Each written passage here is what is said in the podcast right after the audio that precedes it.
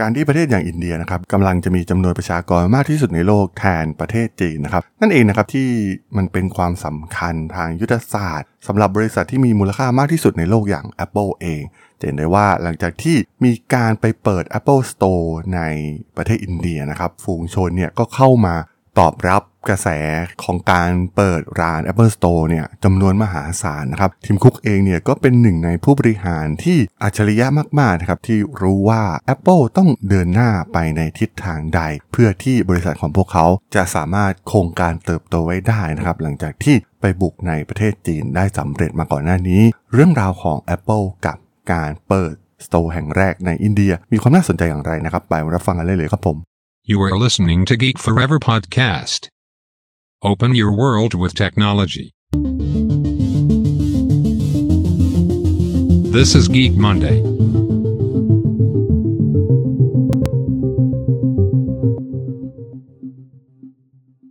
สวัสดีครับ ผมดลธราดลจากด.ดล็อกนะครับและนี่ก็รายการ Geek Monday นะครับวันนี้จะมาพูดถึง Apple กันอีกครั้งหนึ่งนะครับ เป็นบทความจาก The Economist นะครับที่กล่าวถึงเหตุผลว่าทำไมเนี่ย Apple ได้ เดิมพันครั้งใหญ่กับประเทศอินเดียนะครับ หลังจากที่มีภาพออกมานะครับ การไปเปิดสาขา Apple Store สาขาแรกในประเทศอินเดียนะครับ ถือว่าเป็นก้าวที่น่าสนใจมาก ๆ นะครับ ของทางฝั่ง Apple เอง โดยเฉพาะภายใต้การบริหารงานของทีมคุกนะครับทีมคุกเองเนี่ยต้องเรียกได้ว่า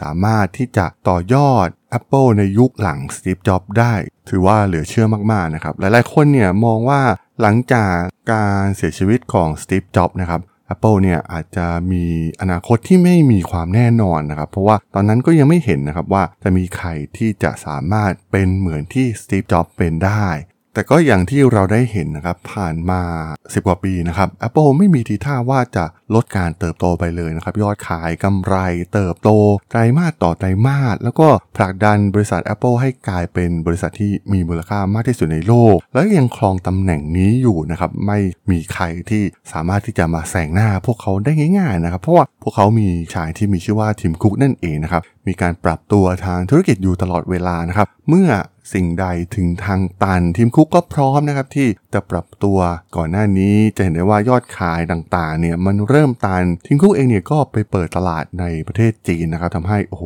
ยอดขายพุ่งกลับมาได้อีกครั้งหนึ่งหรือแม้กระทั่งการมาโฟกัสกับธุรกิจบริการมากยิ่งขึ้นนะครับ ซึ่งสามารถทำรายได้มากมายมหาศาลให้กับ Apple ได้ หรือว่า device ต่างๆ มากมายนะครับที่เกิดในยุคทิมคุกไม่ว่าจะเป็น Apple Watch หรือว่า AirPods เองก็ตามนะครับ อุปกรณ์เหล่านี้แม้จะเป็นส่วนเล็กๆ น้อยๆนะครับแต่ว่าสร้างยอดขายให้กับ Apple ได้อย่างมากมายมหาศาล พร้อมกับอีโค y ิสเต็มทั้งหมดที่ผลักดันรายได้จากธุรกิจบริการทำให้การเติบโตของพวกเขาเนี่ยแทบจะไม่ลดลงไปเลยนะครับ ในรอบ 10 กว่าปีที่ผ่านมา ถึงขนาดที่ว่าทางโจนี่ไอนะครับได้ออกจาก Apple ไปแล้ว ก่อนหน้านี้เนี่ยใครหลายคนอาจจะคิดว่า Apple เนี่ยยึดติดกับกลุ่มบุคคลที่พลิกบริษัทขึ้นมานะครับในช่วงแรกทั้งซีฟจ็อบทั้งโจนี่ไอซ์หรือว่าอีกหลายๆคนนะครับผู้บริหารระดับสูงหลายคนในยุคที่ทางสตีฟจ็อบเองเนี่ยได้ผลักดันบริษัท จากบริษัทคอมพิวเตอร์ให้กลายมาเป็นสินค้า consumer electronic มากยิ่งขึ้นนะครับไล่มาตั้งแต่ iPod iPhone iPad เป็นต้นมานะครับในยุคนั้นเนี่ยผู้บริหารหลายๆคนเนี่ยก็ได้จาก Apple ไปแล้วนะครับแต่ว่า บริษัทอย่าง Apple เองเนี่ยก็ไม่มีทีท่าว่าจะลดการเติบโตแต่อย่างใดทั้งเรื่องของยอดขายและกำไรนะครับ ซึ่งแน่นอนนะครับมันคือความเทพของทีมคุนะครับมาถึงวันนี้ก็เป็นอีกจุดเปลี่ยนครั้งสำคัญอีกจุดหนึ่งนะครับ เพราะว่าอินเดียเองอย่างที่ทราบไปว่ากำลังจะกลายเป็นประเทศที่มีประชากรมากที่สุดในโลกแซงหน้าประเทศจีนนะครับ ทำให้อินเดียเองเนี่ยมีความสำคัญในเชิงยุทธศาสตร์สำหรับบริษัทอย่าง Apple เป็นอย่างมากนะครับ การที่ฝูงชนเข้ามาในร้านค้า Apple Store ที่เปิดสาขาแรกไปนะครับ ประเทศนี้เนี่ยไม่ใช่มีเพียงแค่ผู้บริโภคเพียงเท่านั้น เพราะว่าในอินเดียเองก็เป็นแหล่งผลิตสินค้าของ Apple มากมายเช่นเดียวกันนะครับ รวมถึงปัญหาเรื่องการเมือง ปัญหาเรื่องโลจิสติกส์ต่างๆ ที่เพิ่มขึ้นในประเทศจีนนะครับทำให้ Apple เนี่ยมีการวางรากฐานในตลาดใหม่ในแถบเอเชีย ในไม่ช้าอินเดียจะมีประชากรมากกว่าประเทศใดนะครับ เนื่องจากประชากร 1,400 ล้านคนจะแซงหน้าจีนภายในปีนี้ แม้ก่อนหน้านี้ผลิตภัณฑ์ของ Apple เองเนี่ยจะไม่ได้มียอดขายที่สูงมากนะนะครับของชาวอินเดียส่วนใหญ่ ในขณะที่เมื่อเทียบกับประเทศอื่นนะครับ Apple เองเนี่ยมีสัดส่วนมากกว่าครึ่งหนึ่งของโทรศัพท์ที่ขายตัวอย่างเช่นในอเมริกาเอง แต่ว่าเมื่อเทียบกับตลาดอินเดียเมื่อปีที่แล้วเนี่ยมีส่วนแบ่งการตลาดอยู่ที่ประมาณ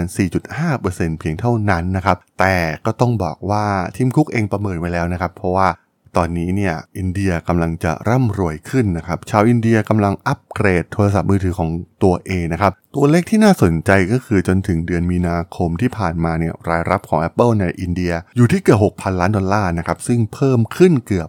50%จากปีก่อนหน้านะครับ มีการประเมินว่ารายรับในอินเดียเนี่ยอาจจะสูงถึง 20,000 ล้านดอลลาร์ในปี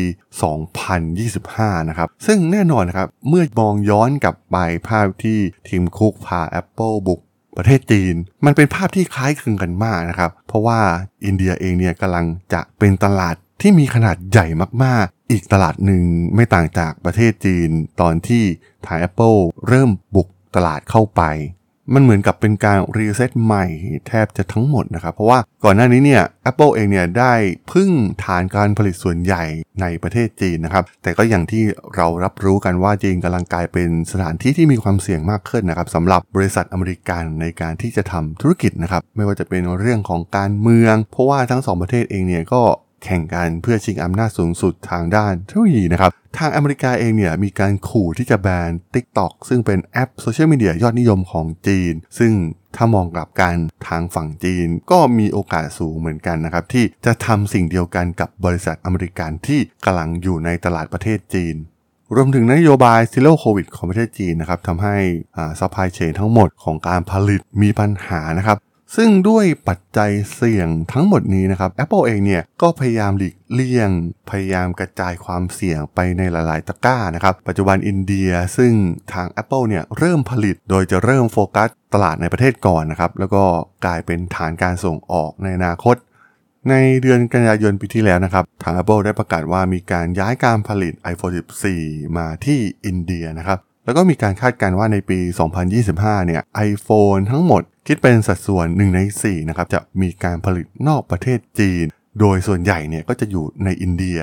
แน่นอนว่า Apple เองเนี่ยก็คงจะไม่คิดที่จะละทิ้งฐานการผลิตใหญ่ที่อยู่ในประเทศจีน แม้สถานการณ์มันจะเลวร้ายมากมายขนาดไหนก็ตามนะครับ เพราะว่าก็ยังคงต้องผลิต ที่นั่น เพราะว่าตลาดภายในประเทศจีนเองเนี่ยก็มีขนาดใหญ่มากๆนะครับ มีมูลค่ามากกว่า 70,000 ล้านดอลลาร์ ต้องเรียกได้ว่าทิมคุกเองเนี่ยเป็นคนที่อัจฉริยะมากๆนะครับในการประสานความสัมพันธ์ โดยเฉพาะกับทางฝั่งรัฐบาลจีนนะครับ พวกเขาก็ต้องการที่จะอยู่ร่วมกันอย่างเป็นสุขนะครับ สามารถทำธุรกิจในประเทศจีนได้ เพราะว่าตลาดมันมีขนาดใหญ่มหาศาลแล้วก็มีผลต่อรายรับของ Apple เป็นอย่างมากนะครับ อินเดียเองเนี่ยแม้จะเป็นอนาคตก็ตามนะครับ แต่ว่าพวกเขาก็ต้องรอการเติบโตของเหล่าชนชั้นกลางรอการอัปเกรดจากผู้คนทั่วไปที่จะอัปเกรดมาใช้สเปคมือถือที่มีประสิทธิภาพมากยิ่งขึ้นนะครับเหมือนที่เกิดกระแสขึ้นในประเทศจีนก่อนหน้านี้ แม้ว่า Apple เนี่ยจะพยายามย้ายฐานการผลิตบางส่วนนะครับ โดยเฉพาะในส่วนขั้นตอนการประกอบขั้นสุดท้ายของผลิตภัณฑ์บางส่วนไปยังประเทศอื่น ๆ ได้นะครับ แต่ว่า Apple เองเนี่ยก็ยังคงต้องพึ่งพา supply chain ที่โหฝังซึมลึกมาก ๆ ในประเทศจีน รวมถึงส่วนประกอบต่าง ๆ ในการสร้างอุปกรณ์ชั้นยอดของทาง Apple นะครับ ซึ่งการจะย้ายทั้งหมดเนี่ยมันไม่ใช่เรื่องง่ายแต่อย่างใด ไม่มีประเทศใดในโลกนะครับที่จะมีอีโคซิสเต็มการผลิตเหมือนจีนได้ในเร็ววันนี้ ซึ่งอย่างไรก็ตามนะครับ อินเดียและประเทศอื่นๆเนี่ยก็พยายามที่จะมาแย่งส่วนแบ่งในฐานการผลิตของ Apple เท่าที่ทำได้นะครับ ทางรัฐบาลอินเดียเองเนี่ยก็มีการสนับสนุนนะครับ ซึ่งเราคงจะได้เห็น Apple Store อีกหลากหลายสาขานะครับ ที่จะเกิดขึ้นโดยเฉพาะในเมืองใหญ่ในประเทศอินเดียในเร็ววันนี้นะครับ เพราะว่าทีมคุกรู้ดีนะครับว่าเขาจะต้องทำอย่างไรนะครับให้ Apple สามารถที่จะเติบโตต่อไปได้ในยุคของเขาก่อนที่จะมีการผลักใบสู่ผู้บริหารคนถัดไป ซึ่งตอนนี้ก็ยังไม่มีความแน่นอนนะครับว่าจะเป็นใครนั่นเองครับผมสำหรับเรื่องราวของ Apple ในการเดิมพันครั้งใหญ่ในประเทศอินเดียใน EP นี้ ผมก็ต้องขอจบไว้เพียงเท่านี้ก่อนนะครับสำหรับเพื่อนๆที่สนใจเรื่องราวทางธุรกิจเทคโนโลยีและวิทยาศาสตร์ใหม่ๆที่มีความน่าสนใจก็ สามารถติดตามมาได้นะครับ ทางช่อง Geek Forever Podcast ตอนนี้ก็มีอยู่ในแพลตฟอร์มหลักๆ ทั้ง Podbean Apple Podcast Google Podcast Spotify YouTube แล้วก็จะมีการอัปโหลดลงแพลตฟอร์ม Blockdit ในทุกๆ ตอนอยู่แล้วด้วยนะครับ ถ้ายังไงก็ฝากกด Follow ฝากกด Subscribe กันด้วยนะครับ แล้วก็ยังมีช่องทางหนึ่งในส่วนของ Line แอดที่แอดทราดนแอด T T H A R A D H O L สามารถแอดเข้ามาพูดคุยกันได้นะครับ ผมก็จะส่งสาระดีๆพอดแคสต์ดีๆ ให้ท่านเป็นประจำอยู่แล้วด้วยนะครับ ถ้าอย่างไงก็ฝากติดตามทางช่องทางต่างๆ กันด้วยนะครับสำหรับใน EP นี้เนี่ยผมต้องขอลากันไปก่อนนะครับ เจอกันใหม่ใน EP หน้านะครับผม สวัสดีครับ